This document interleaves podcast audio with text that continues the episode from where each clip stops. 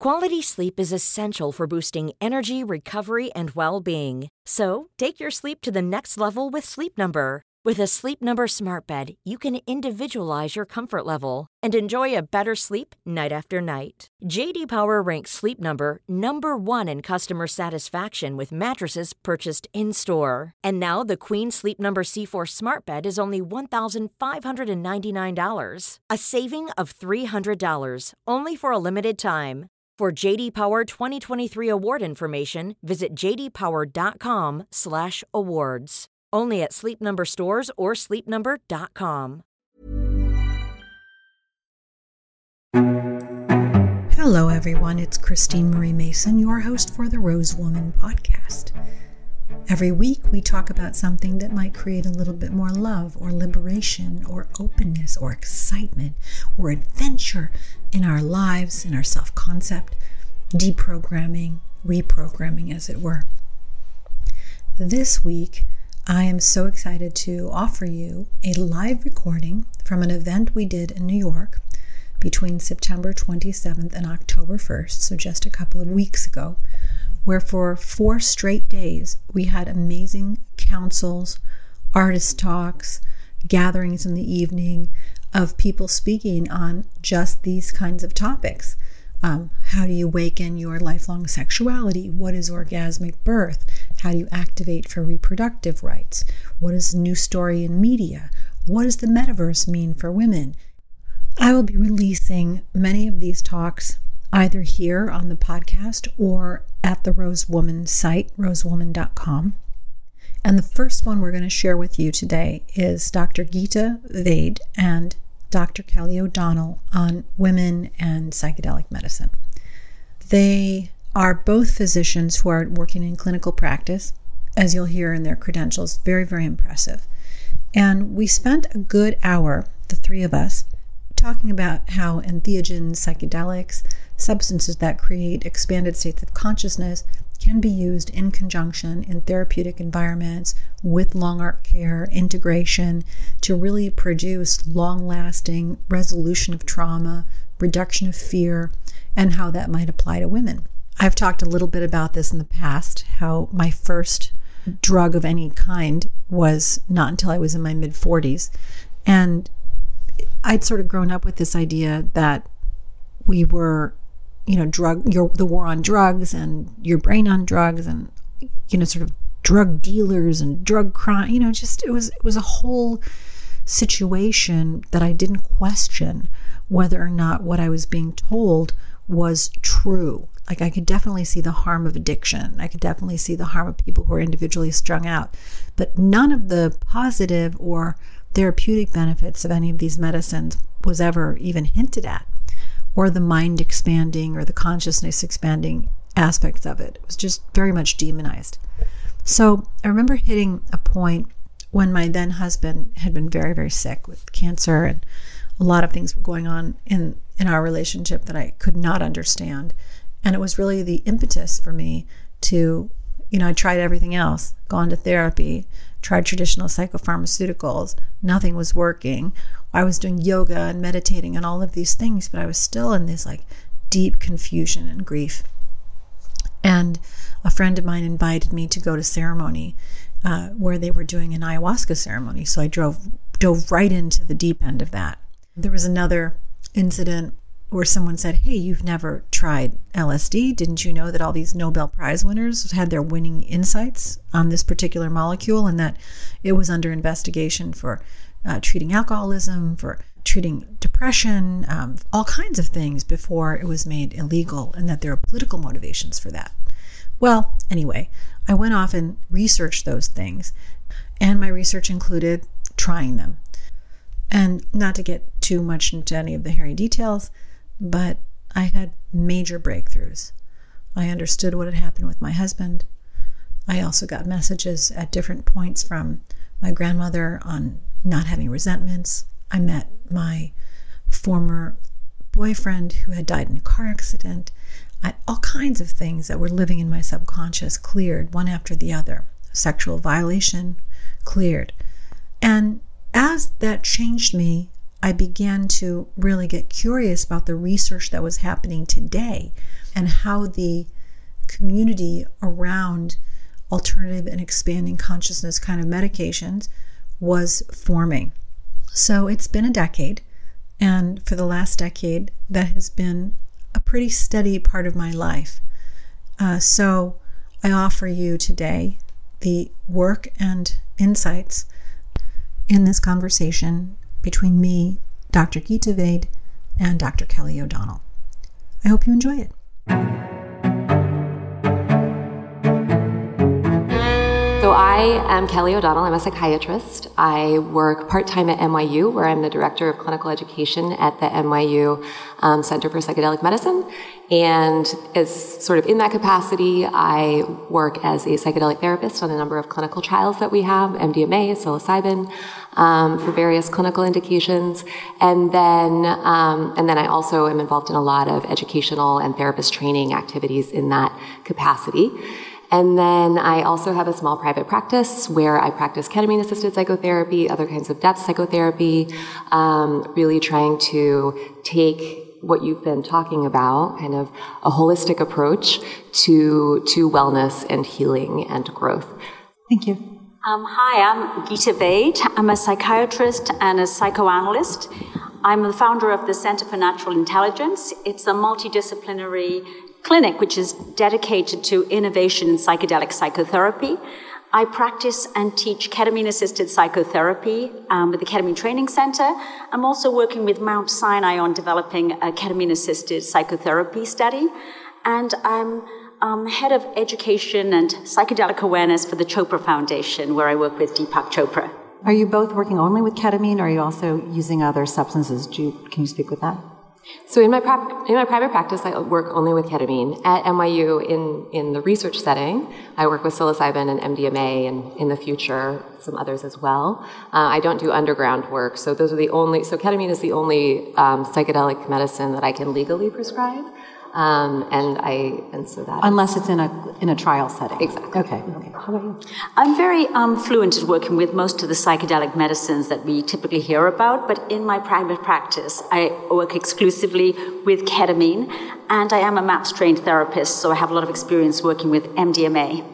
So, uh, for the people who don't know, um, MAPS is uh, an organization founded by Rick Doblin. Can you speak a little bit about MAPS because it's an important con- context for what you just mentioned, like underground work and how basically the medicine stayed alive in the culture through underground work, but then there was a group of people who began to try to formalize it to make a legal pathway uh, to recover the options for everybody else who wasn't comfortable with underground. So, can you talk about MAPS, what it is?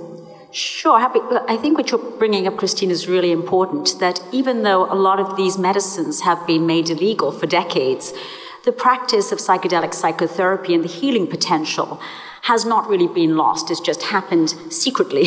And so there's a lot of knowledge already in the field.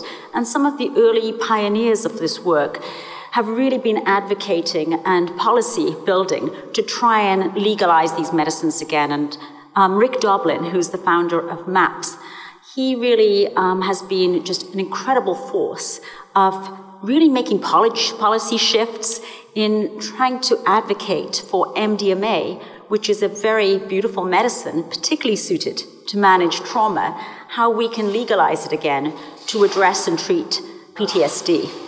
Yeah, I think it's been alive not only in the underground setting, also in indigenous settings, not with MDMA specifically, but with various plant medicines, as I'm sure many of you are aware.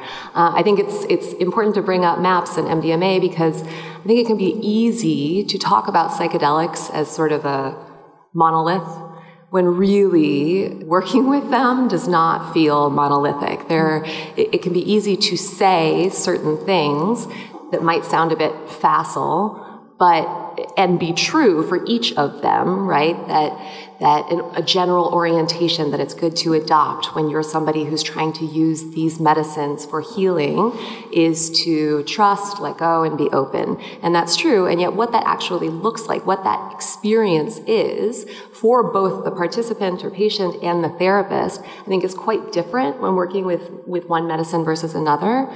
So I, so I do think that talking about psychedelics can get tricky. MAPS has primarily, MAPS, the Multidisciplinary Association for Psychedelic Studies, you mentioned Rick Doblin, who's the founder of MAPS, was really the major, a nonprofit originally funding the vast majority of the MAPS research, or of the MDMA research. And that's the research that you'll have been hearing about over the last couple of years of MDMA for the treatment of, MDMA assisted therapy for the treatment of PTSD you know, even five years ago, I think plenty of people would say MDMA is not a psychedelic. I think now the culture has shifted such that, and with ketamine as well, many of the psychedelic purists who think, oh, it's just uh, classic hallucinogens. So that would be things like psilocybin or ayahuasca, which has DMT in it, um, LSD, as you had mentioned, that those are what are what real psychedelics are. We call those now classic psychedelics, and we've sort of incorporated the others as well. And the way I think about it more now is to what extent and how can we work with non-ordinary states of consciousness for in the service of healing and growth. And I think that that's something that they all have in common. Um, but yes, that, that MAPS has been, um, since MDMA was illegalized and it doesn't have, you know, an indigenous tradition, since it was made Schedule One, which means that it has high potential for abuse and no potential for, for clinical use. Um, since that happened, the underground uh, or the underground community continued, as Gita was talking about, and the research eventually started taking off, sort of through the sheer force of will sometimes of Rick Doblin, and, and since then, lots and lots of people that he's gotten on his team, including some really, really incredible women. I really love the nuance of parsing out this pharmacopoeia and that there are so many more that are beyond the classics and beyond medically mm-hmm. lab made, grown, that don't even get any mention. The Encyclopedia of Hallucinogenic Plants has 2,200 different plants that can be uh, formulated in different ways, which is really beautiful. So thank you for, and that they each have different uh, applications. So can we talk about the applications? Mm-hmm. Like I'd love for everyone if you're considering this work to go out and research the history of why it's been so demonized. So we, you, you have that context. There are wonderful books about that. I'd love to focus us on what presents in your practices that women or men or can come and, and be treated for. Where is it indicated? What kind of problems are you solving? Well, I, I just want to go back to one other thing about sure. MAPS and Rick Doblin and the pioneering, brilliant work he did. I think one thing that's worth mentioning is not only has he kept this field alive or even kind of started the process for legalization, is he did something incredibly clever. In addition to trying to legalize MDMA, he really created a study which is MDMA psychotherapy. And so he created a whole manual. It's not just the medicine itself. And so he used MDMA, but we could talk about psychedelics, but also opened up the idea that it's the psychotherapy part, it's the process. And in his research, really taps into what Kelly has alluded to the potential to self heal, mm. the potential that non ordinary states have to tap into innate healing potentials in the body. So I think even that, it's not just the psychedelics, it's even the whole, you know, way in which healing is considered that is coming to the foreground that some of these early thinkers have really brought into the mainstream research focus. And it's a radically different way of thinking about what is healing. It's a radically different way of thinking about what is healing if the way that we're used to is the biomedical model, right? Because mm. I'm, I'm sensitive to the fact that we're mentioning Rick's name a lot, when in reality, what we're talking about is a very feminine approach to healing. Right? We're talking about the creation of a container. We're talking about the, the importance of trust and the importance of surrender, right? Classically feminine, psychologically feminine values that really have been kind of removed from the biomedical model that sees people as fundamentally defective and so this external you know force the doctor needs to come in and give you a drug from outside so yes i, think it is i think it's no coincidence that a man was required right to to codify things that women have been practicing in the creation of safe containers, safe spaces, nurturing relationships, you know, throughout history. Mm. And that even though, you know, in, at a certain point we start saying Rick Doblin really just as a shorthand because, because many of the women therapists, many of the, the folks who collaborated to bring together the training, the manual, that model were women, women classically aren't the ones in front of the microphone, whether that's because they aren't given the opportunity or because they're more interested in doing the actual work behind the scenes of creating those, you know, those safe containers. Um. I, I, think that that thinking about sort of there's the hero's journey, there's the heroine's journey, and then there's the homemaking, right? And I think so much of what I appreciate about psychedelic therapy is the homemaking that that's what you're happening that's what's happening in this session. It's a, very, it's a really interesting dialogue around this topic. Like i'm thinking about zoe helene and cosmic sister mm. and how she's been working. There's there's something subtle in the way women are socialized to be good good girls like that that is ironic in that you needed this sort of i'm going to do it with the system and the medical model and like embedded process and like take it to the fda and all that stuff that is a masculine model but then in a weird way allowed the dominant media to pick up the stories and publicize it which then gave the good girls permission to go and like, oh, well, maybe there is something to this. And so there's a whole com- complexity of the under the, the undercurrent of the container and the uh, indigenous collective field awareness that's at work, and then also this need to to like be, be approved and be safe that happens when it's legal. So I love that there's a a weaving of both of these that's required to get it out in people's hands. Yeah, it's beautifully, it's beautifully put. I love that you're bringing in weaving. I'm thinking about this beautiful artwork, right? And you mentioned, as you were describing it, I was thinking about Penelope in the Odyssey, Odysseus' wife who's there, and every night she's, she's weaving, weaving, weaving, because she's telling these suitors who are, you know, trying to pursue her while her husband's been off at war, um, that, you know, when this is done, then I'll pick one of you. And every night after they leave, she undoes the, the weaving. And so it continues that way. And as I was thinking about this, I was thinking about how it brings also in like ceremony, right? The, re- the relevance of a, a sort of women specific dimension of the ceremony um, in in the piece, and how how important that is, and all of these all of these threads, literally and figuratively, that I think are brought to bear in the work that aren't explicitly named in the media around it. Mm-hmm. So much of the publicity around it is like psychedelics, it's a one and done, cure your alcohol use disorder in a weekend. Your friends don't even have to know that you have a problem, right? And, and really, the work itself is, is so different. The work itself is so much more about how do I, as a therapist, create for this person an experience of care. Hmm the absence of which is probably a big part of whatever it is that they're drinking over. And, and none of that makes it into the articles.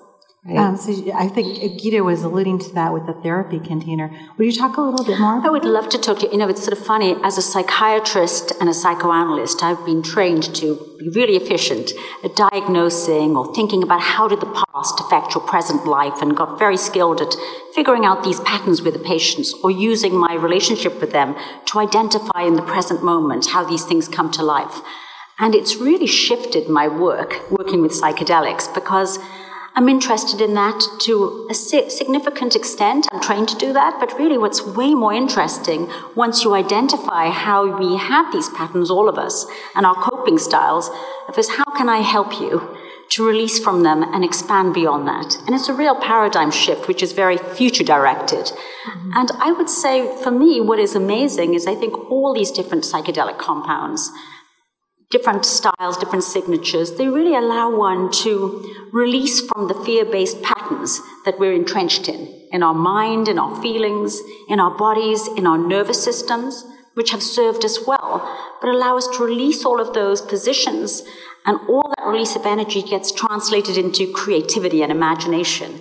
And in that space, there are new potentials, new possibilities that get arrived and worked out in the way that is so profoundly beautiful mm. and so um, so much a beautiful unfolding process.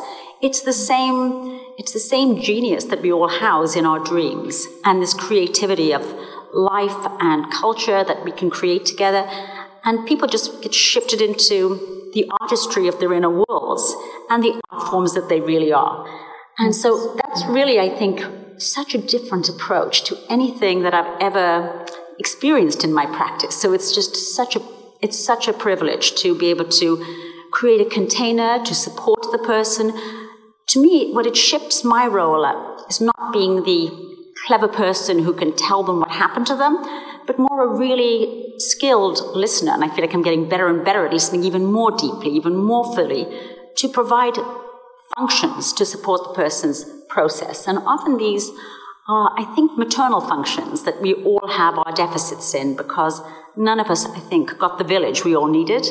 Um, certainly, I didn't get my village that I would have liked to have to nourish myself. Mm. So, to reflect and to listen and to feel with the person or to correct some of these misrepresentations of how one sees themselves, which is from the past instead of what's happening in the moment.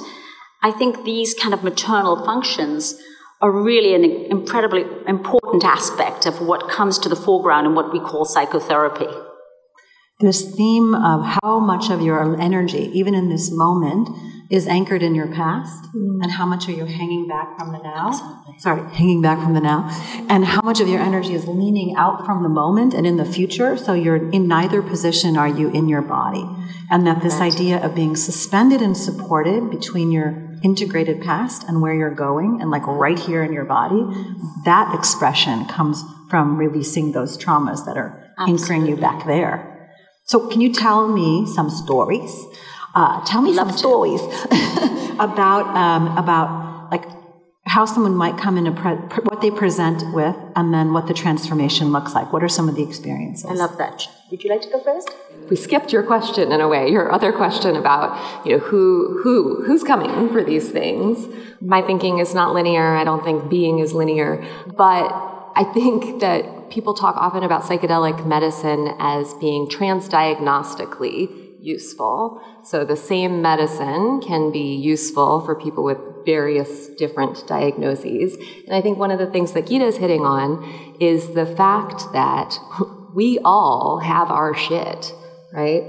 And we all are uncomfortable with that and restrained by it and often feel victimized by our past, by our story, or eager to, you know, write some other story that might or might not fit, but it's just, you know, the, the sense of urgency of getting out of this moment, getting out of our body is so great that, it, you know, we want to move past that.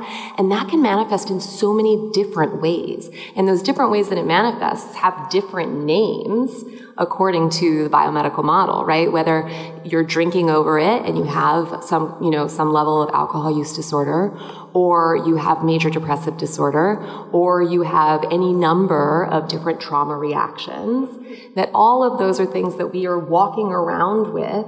Often, I mean, I say all of us, I don't know. I have it's a self-selected bunch, right? Because I see the people who come to my office, I see my friends, most of whom are therapists or psychiatrists, you know, in the fields generally, normal, healthy folks who had the village, I don't get there. Normal, healthy folks who had the village, they probably didn't go to medical school in the first place.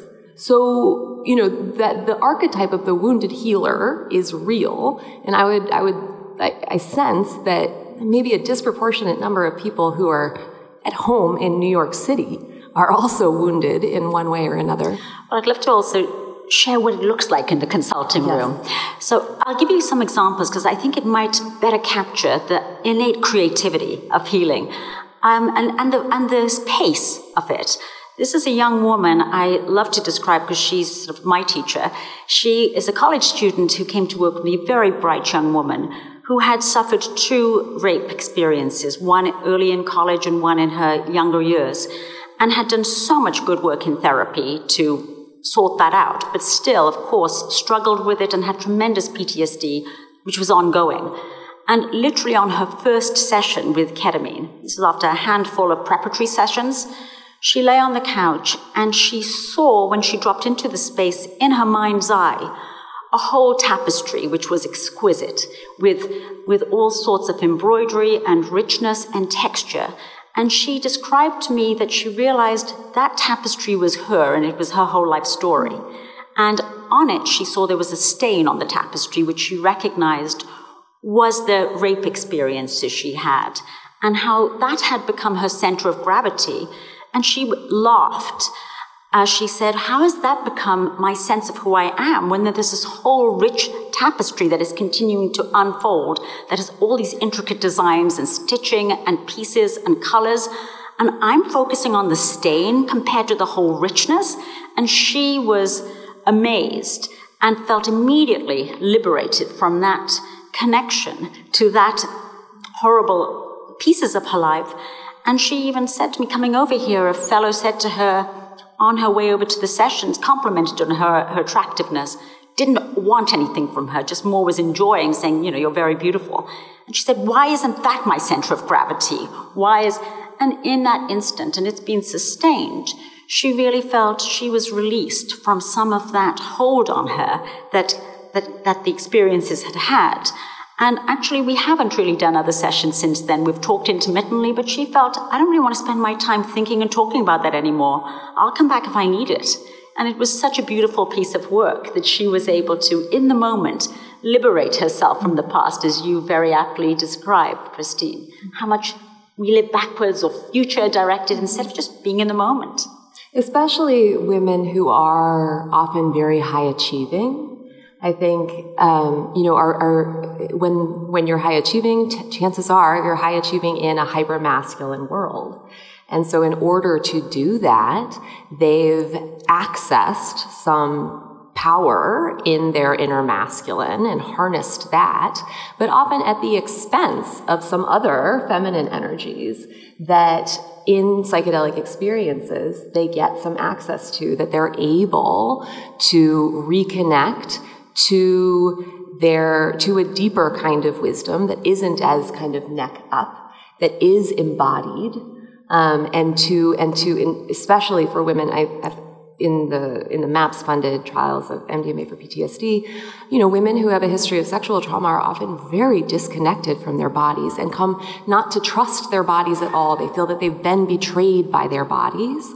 And those experiences are, are an opportunity to return to themselves. It's a kind of homecoming experience and a discovery that actually their bodies weren't what betrayed them at all right? That they can, can, can and need to come into a new relationship with themselves, with their sexuality, their sensuality, that that's not dangerous, and that not doing that is an enormous cost. And you've seen that in sessions. Absolutely. Do you have a, an example of So I'm thinking of somebody uh, in the MAPS trial for whom that was the case, just a real insight that that her body wasn't who betrayed her that she had been walking around with a distrust of her body, a, no desire to be sexually intimate with others because of that, um, and a, a, real aversion to it.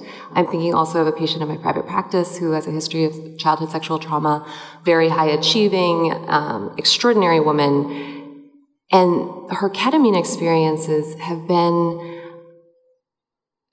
have been very sensory and very blissful in a way that was completely foreign to her. She, it had never occurred to her that her body could be a source of pleasure, let alone a source of joy. And the mere, and it's, it's a little ironic because ketamine, we talk about it as a dissociative psychedelic, um, that it's an out of body experience, and yet sort of the, the entrance into that it can be a felt experience of how your body, like when you really sink into it, is a portal into wholeness. Wholeness not just with yourself, but with all things. Um, and ketamine, in doing that, in, in kind of dissolving those boundaries between self and other, can do that. So she will talk about how, oh my God, I feel like my body is stretching, stretching, stretching, and now it's bec- it's stretched so far that it's become the universe. And having that experience be, be a very blissful one, um, and, and, and felt, really, a felt experience of, of sensuality and wholeness. So I hear um, both recovery from sexual trauma, uh, return to the body, mm. as I hear alcohol which is now a new word for me, alcohol consumption disorder. What do you? Alcohol use disorder. Alcohol use disorder. Tommy Rosen, who runs a program called Recovery 2.0, has spoken to the use of all drugs and alcohol as a yearning to connect with the natural joy and pleasure that is our birthright. And that instead of seeing it as a pathology, to see it as a unskilled pathway to feel great, you know, at least in the short term. And I, I, so I love this tapping into pleasure and how life might feel in a body. I love that you say that, Christine, because more and more I feel like in some ways I'm really good at working with character and defenses because I feel like those are the structures that we're housed within, which save us and create us in a way and then become our imprisonment. Mm. And more and more I feel like, you know I work with all of these different pieces so someone can have access to more of themselves and the innate creativity to release from that. But actually, our whole self sculpture and our character is a defense itself against the ecstatic experience of life. And I think the more you do this work, the more you can sort of be in the moment and release from our fear based structures and more in resonance with the world around us. Because at any moment, actually, and I think what's been amazing to me is psychedelics open that, but then it also invites to think, do you really even need the psychedelics? This is activating our innate capacities. There's many paths in to really be fully alive and to be in flow and in tune to the pulse of life around us. And I think that's mm. what's so powerful about these medicines because we focus so much on trauma and what's wrong. But ultimately, all of those things get released so we can open up to what's right about us, how we are alive and we are vital and we are here at any moment in the flow of life. And what a mysterious, exciting adventure we're on. You know, I'm like, I'm who's defended against the ecstatic experience mm. of life? Isn't that a beautiful mm. phrase? We had a woman who was here on Tuesday night, and she opened by doing a vocal performance of wailing, wailing birth and wailing orgasm, and like she was just in it, you know. And it created a reaction. Some people really loved it, and some people were like very shocked by it. But like that depth of not being afraid of that full expression was so yes. powerful in the space for me you're kind of crazy if you walk around in the ecstatic experience of life. People think you're not a realist. You know. I love that you said Bob Thurman, who's one of my teachers, and uh, I train a lot at his place at Menla. He was he said recently, and I'll quote him again, um, maybe misquote him, but the gist will be correct, about how in our culture, if you're sad or depressed or suffering, we feel very safe around that. If someone is in bliss, people start getting nervous. You know, what's wrong with them? Are they getting manic? There's something off. It makes us very uncomfortable. Whereas if you're just depressed, you're like, okay, you're paranoid, that's okay. And I think it's so true because we are really conditioned against being ecstatic, being blissful. It makes people nervous. Hmm. I also think, though, I, would push back against that a little. I love Bob, but I'd push back against it a little bit. I think we know how to be depressed comfortably or depressed in a way that's comfortable for others.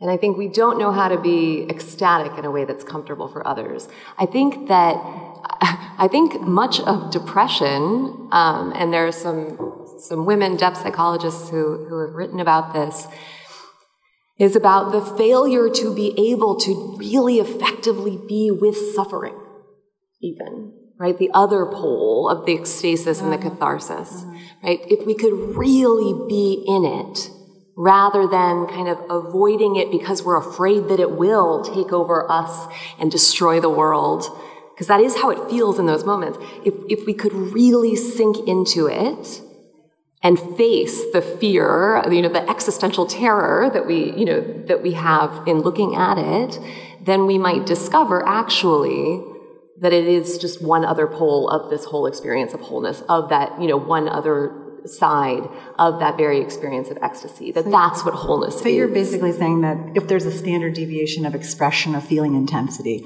that we're not comfortable on either right. extreme, and that if we could be more present, we'd be good.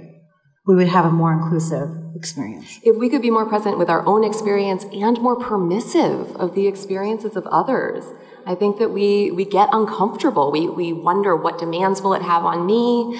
Um, is, you know, what will other people think? How inconvenient will this be? I have kids to attend to. I have my job to attend to. I don't have time to be sad right now. I don't have time to mm-hmm. grieve right now.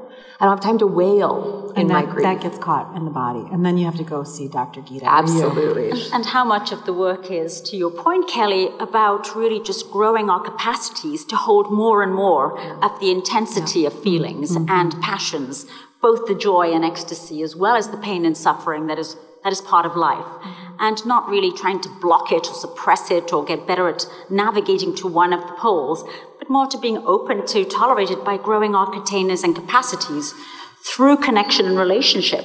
I would like to ask you a question about the nature of consciousness and medicines.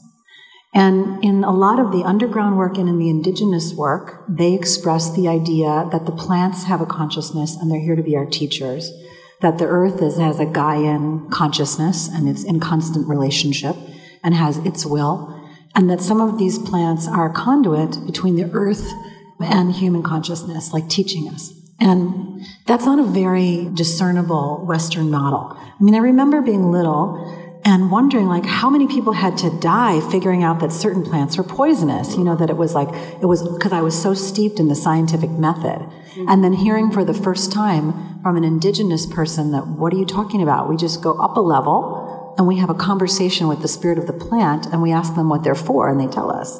Then we drop back into our body and we use it. Like i'm like well you do what? You know? Mm-hmm. So so i feel that there's an entire worldview around what is what is consciousness and what's our relationship to these substances and our own biochemistry that is is sort of open for conversation. I wonder if your work has led you, particularly because you're Western trained and you're doing this work, which puts you at this beautiful bridge point.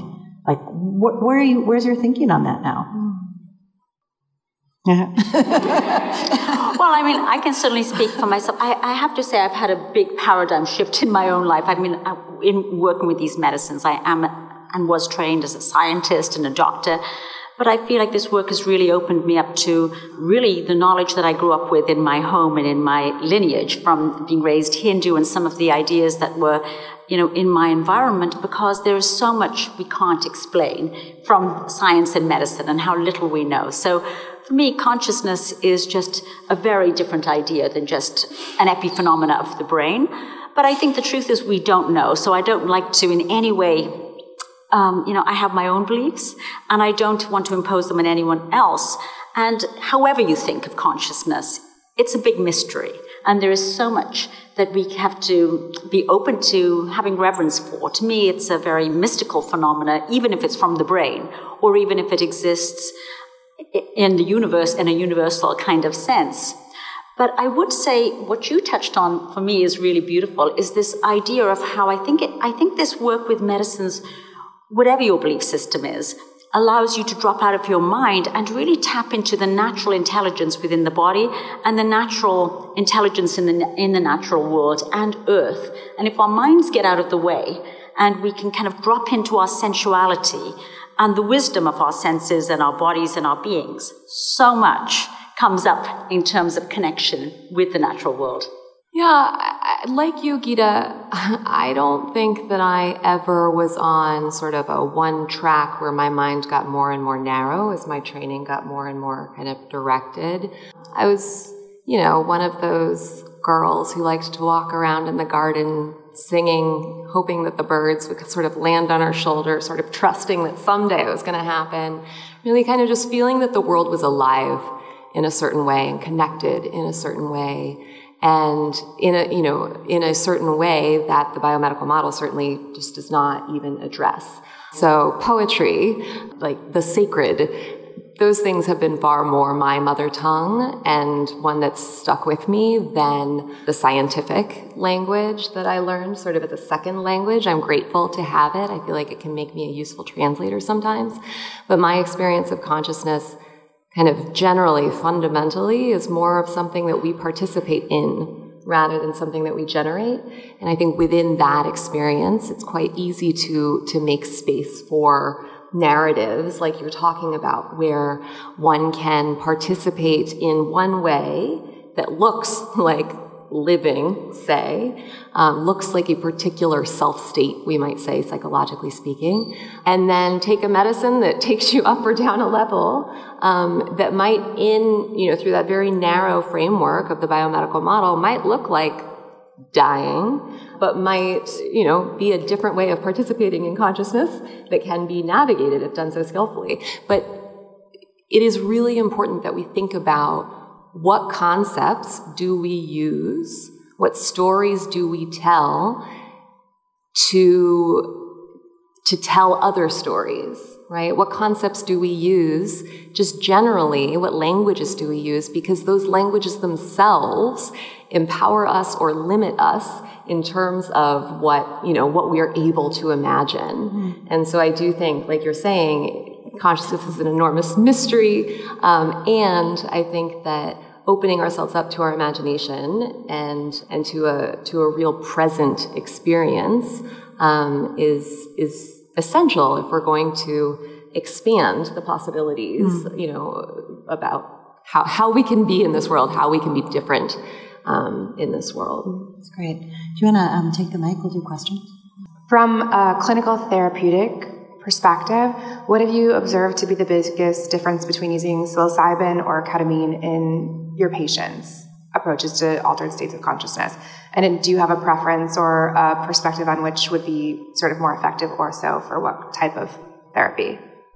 In the research setting, I've looked at um, psilocybin for alcohol use disorder and for major depressive disorder. Both of those often, though not always, often come down to trauma, broadly defined, and the different manifestations of that.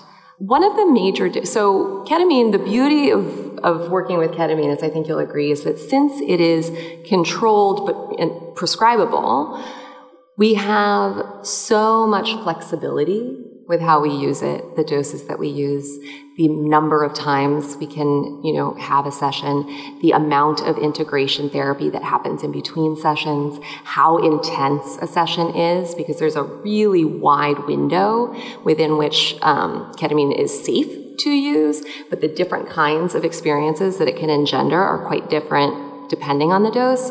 And so we can work with it in a way, I'd say, more skillfully um, than we can with things that are, I say we, I mean people who are using these things in the above ground setting, which is to say the research setting for psilocybin, much more skillfully than we can psilocybin where we have to be doing it within the context of a research protocol. Um, and so it's X number of doses with X number of integration sessions in between.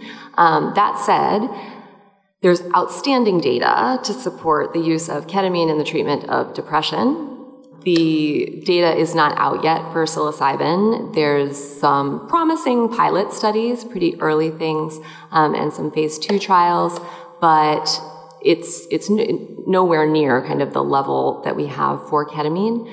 Um, and even ketamine, what is out there in the published literature is far, far less than what we know about in the community anecdotally because lots and lots of the people who love to do the clinical work just aren't publishing the studies.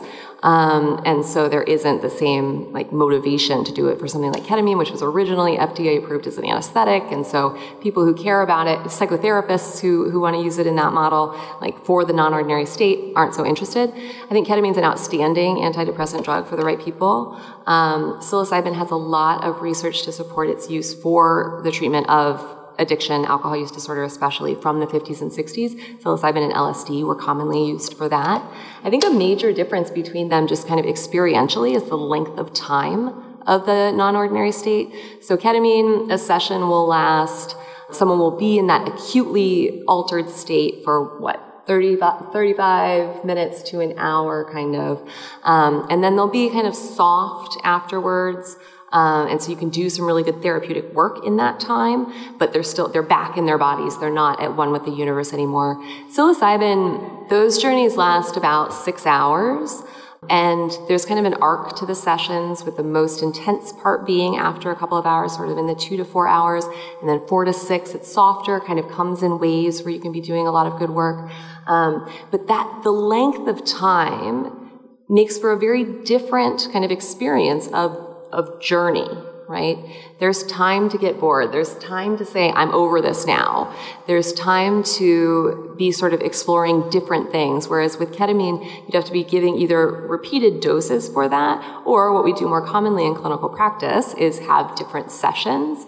And those different sessions are sort of introductions to, to different kind of threads um, any number of which might come up like in a, in a longer psilocybin session. And perhaps I'll add to what you're saying in terms of the qualitative experience, because each medicine has their signature and it can vary according to dose and and the level of immersion. But I would say in general, my experience is ketamine is very meditative. When dosed correctly, it can allow you to really drop into different layers of yourself and distill out the mind and the emotional state, as well as the soma, and to have a platform of witness where you can really appreciate all those different components.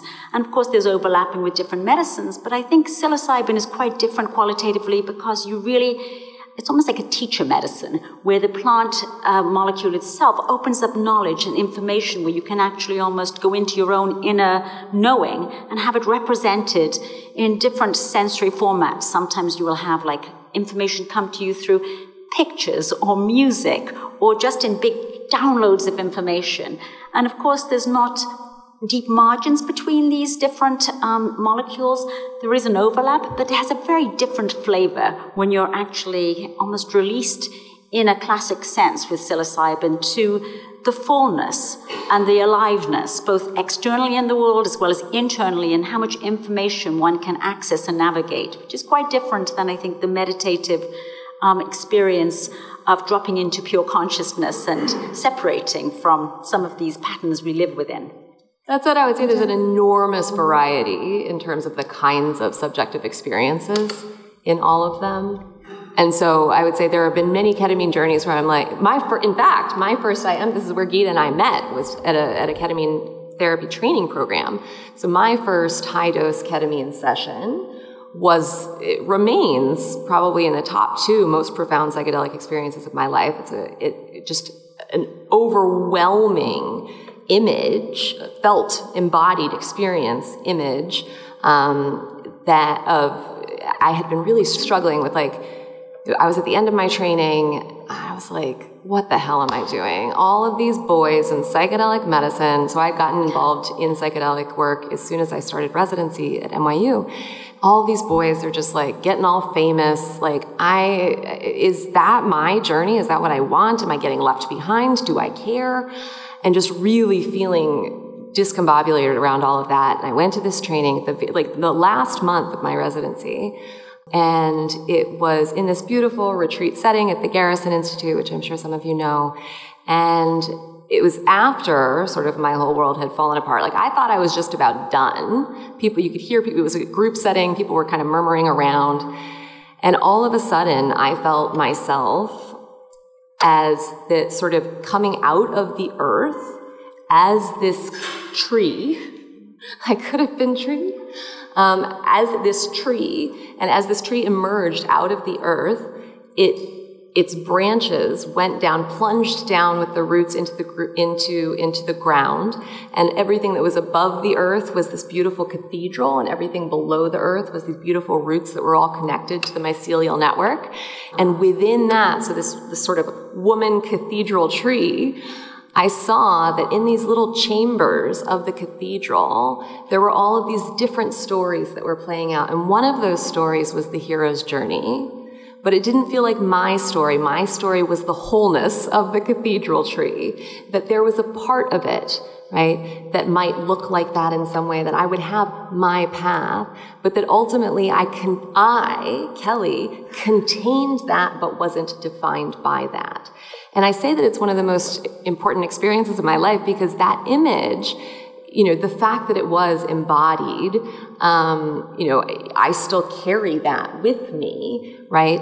But it also, the image itself is something that I can access quite easily in meditation and really return to that so that even when I'm feeling disconnected, even when I'm feeling myself getting caught up in that hero's journey story again, I can reconnect to that image, reground myself in that, in the roots, you know, in the depths and in the heights and in a, in a way that, that is really profound. I'm going to say, in the context of the art show, the fact that we're nesting within these images, mm-hmm. The things that stay with me in part are the stain on the weave, on the yeah. on the woven tapestry, or you as cathedral tree, mm-hmm. and that that is the way the pre-verbal mind communicates. Yes. It communicates in the depth of these poetic images. You guys, I could talk about this for like the whole day. We should do a whole day just yes. on this. Thank you. I hope you enjoyed that as much as I did talking with them. I learned a lot. I really appreciate the calm and present and caring way that they approach this subject, as well as the love for their patients and this deep belief that we are able to heal the things that hold us back from living our most joyful, radiant, and complete lives. So that's my hope for you. You can find a lot more content in the Rose Woman podcast archives. There are a couple of other episodes that have dealt with these sort of consciousness expanding ideas. Uh, there are also wonderful articles on our own site about healing trauma. So I'm going to put some of those cross links back in the notes. There is one more day, if you're listening to this on the day that it's launched, that art from the show that we had this conversation at is available at sensingwoman.com org. So if you are longing for an original piece of artwork to have in your home, please check that out. We sold some beautiful pieces, gorgeous beaded pussies with eyes and sculptures from Sophia Wallace, and some really remarkable pieces were sold. Uh, so I'm, I'm hoping that you'll also find something for you. As you know, the podcast is sponsored by the company I founded, Rosebud Woman, that was meant to help us integrate our sexuality, sensuality, and reproductive selves into full, transparent, radiant living. And that includes knowing our, our cycles, that includes understanding what's coming in perimenopause and menopause and beyond, that includes optimizing our sexual relationship, our sexual communication. And you can find beautiful vulvar moisturizers, arousal serums, body products, body care products, lifestyle products, all aimed at creating a reverent approach to our beautiful embodiments our whole lives long.